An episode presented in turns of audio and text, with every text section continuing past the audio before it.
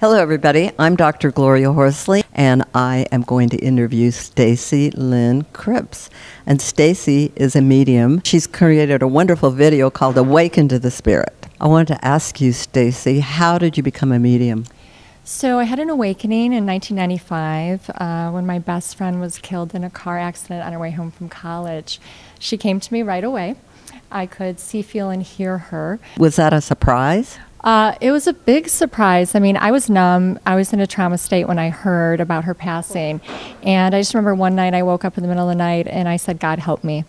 And I fell back asleep and I had a dream. And she came to me on a green hill under an oak tree and we sat and talked all night. And I could see, feel, hear her. I felt her essence, her love, her messages.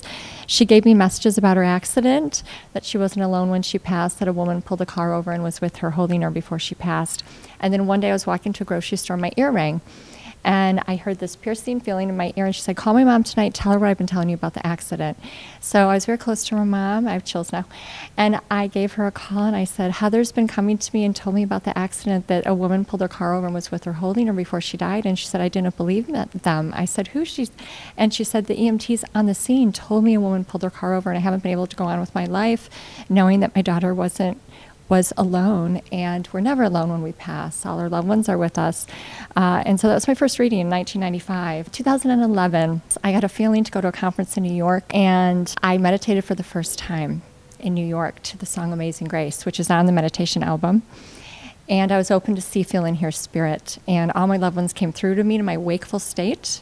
And when I opened my eyes, I saw my grandmother, my grandfather, and my uncle up on the stage in hologram form.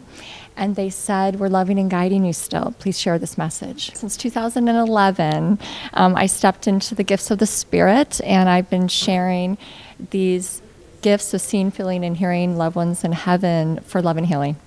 Wonderful. How can people get a hold of you?